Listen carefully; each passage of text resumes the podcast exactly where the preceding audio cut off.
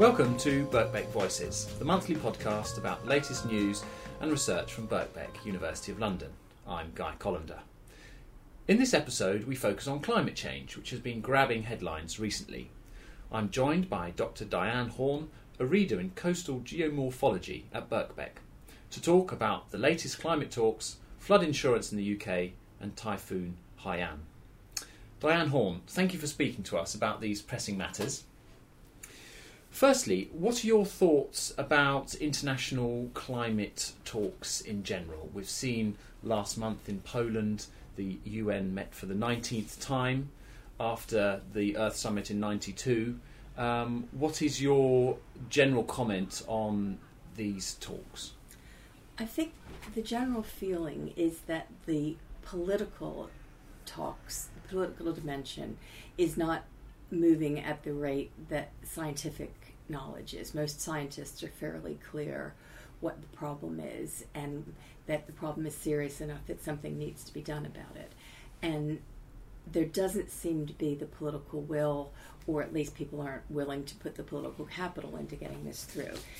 It seems like the it's moved down the agenda where the where we can't afford to deal with climate change anymore because we have to deal with the poor economy. And that is obviously a political decision as well. Lord Stern's report showed quite clearly that there are going to be major financial impacts of climate change, that if we don't do something about it now, we're going to be paying for it later, quite literally. But in the long term and planning for the long term, governments are going to have to invest to deal with the impacts of climate change. And now let's move closer to home. Can we expect more floods in the U K as a result of climate change? All of the indications are yes. Certainly, as sea level rises, there's going to be a, a greater likelihood of storm surge and coastal flooding. There, most of the climate models also suggest that we're going to get more precipitation-related flooding as well, too. So I think it would be prudent to plan for both inland, river, and coastal floods in the future to be increase. And your research on flood insurance in the U K was published in Nature last month. Could you please explain what happens at present in the U K regarding flood insurance, as it's different from elsewhere? The U K is an example of an almost entirely private scheme, although they are changing the way that it works. Up until now, since about the nineteen, in fact, since nineteen sixty-one, it's been run through a series of informal agreements between the insurance industry and the government. It was originally known in nineteen sixty-one as the Gentleman's Agreement, and more recently as the Statement of Principles. And basically, the insurance industry agreed to cover all of the financial costs of flooding as long as the government paid for the flood defenses. And that arrangement pretty much lasted until about nineteen ninety-eight, and then we started getting a series of bigger floods. And it really lasted for as long as it did because there were no major challenges to the system because there hadn't been any floods, or not significant floods. And then the insurance industry started paying out in floods in ninety-eight, floods in two thousand, and then the big ones in two thousand seven with insured losses of about three point two billion pounds. And then last year, two thousand twelve, insured losses of about one point two billion pounds. And it, during this, the insurers began to put pressure on the government to do a number of things where they, if they were going to continue to write insurance policies, they expected the government to invest more in flood defenses. They expected the government to reduce inappropriate development on the floodplain. Those were the two main things. And the previous government was increasing investment in flood defences. That has changed since the coalition came into power, and although they did in- increase the budget slightly after the floods in November of last year, they it would just meant that it was a slightly less of a cut. They haven't actually increased investment, and they have not been able to reduce the amount of development in the floodplain, partly because of the way the planning system works. It isn't actually possible for central government to control development on the floodplain. It goes through a planning and policy statement, which is effectively guidance from central government to the local authorities, but in the end it's the local authorities that make the decisions. And in fact, the studies have shown that in the ten years since the most recent rene renegotiation of the Statement of Principles from two thousand two to two thousand twelve, the incidence of building on the floodplain went up by about twelve percent compared to seven percent in the rest of the country. So far from steering development away from the floodplain, there was actually more development in the floodplain. So we got to a stage where the insurance industry insisted that there was a change in the way things operated, and that's sort of where we are now. And this is the, the Flood Re scheme, uh, currently neg being negotiated between the Association of British Insurers and the U K government. And what is proposed as part of the scheme? It's a fairly complicated scheme.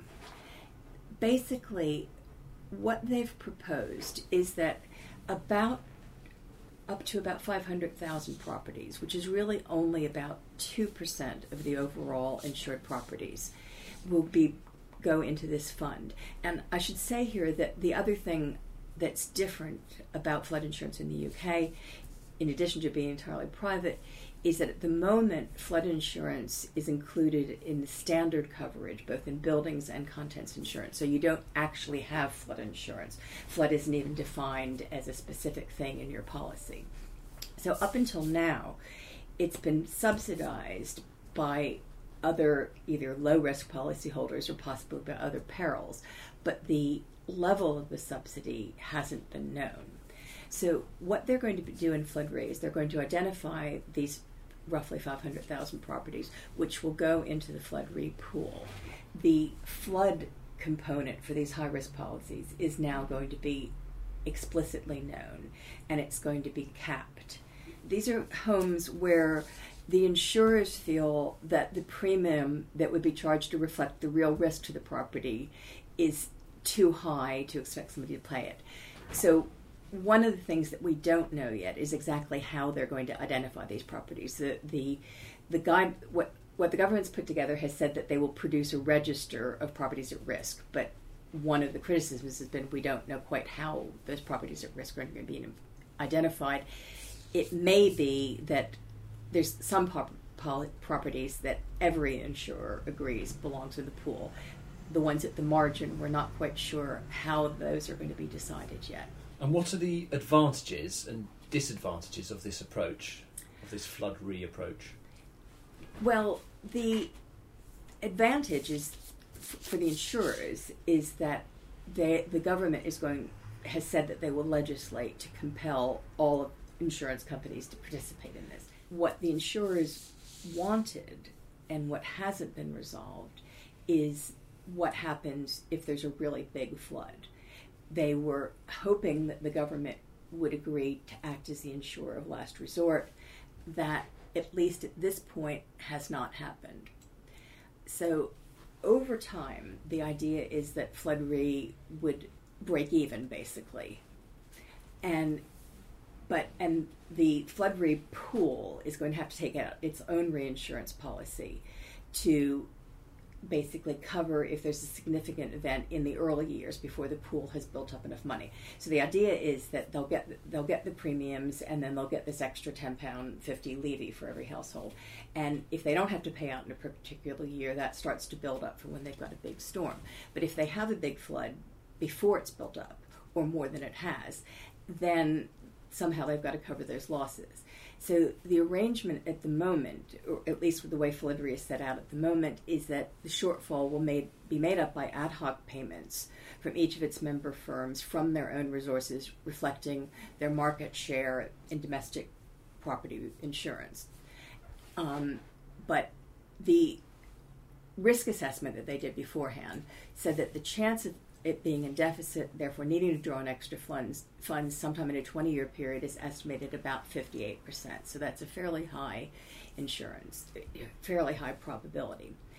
So in a nutshell, these five hundred thousand homes which are going to be identified and part of Flood Re will definitely benefit um, in terms of any floods, uh, but apart from a huge flood where there is some uncertainty about who would pick up the bill.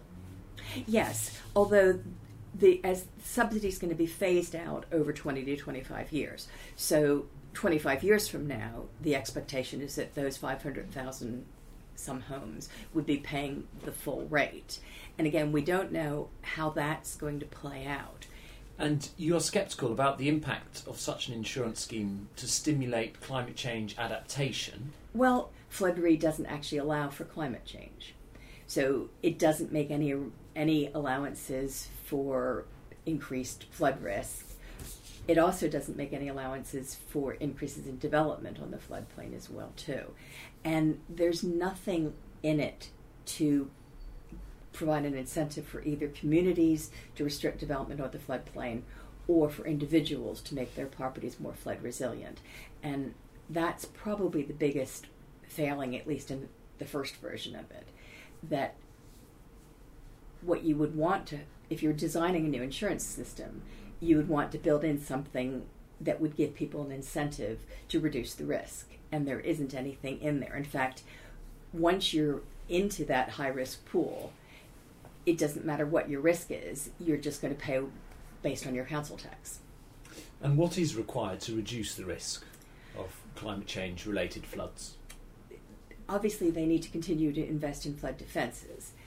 But the the main thing which is going to affect climate risk in the future, or, or risk to property in the future, is how much development there is on the floodplain. And so the most important thing that a government could do would be to rest- find a way to restrict development on the floodplain, find a way to provide an incentive so that properties, at least if they're being developed on the floodplain, are developed in a flood-resilient way, which is something that other countries have addressed. But here, again, there's nothing to say if you build above the floodplain level that your insurance would be reduced, which is, of course, the main thing that happens in other, in other countries. And the terrible typhoon that hit the Philippines on the eighth of November claimed around four thousand lives and destroyed countless homes.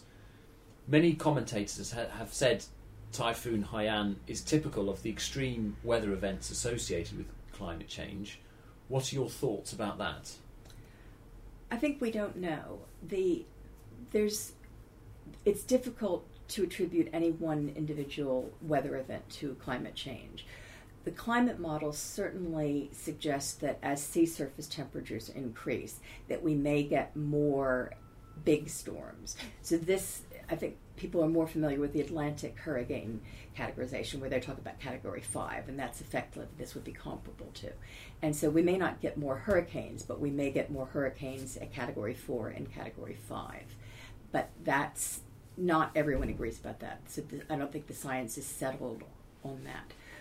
What is clear is that if you have more building, if you have more development in the high-risk zones, then you're going to have more damage.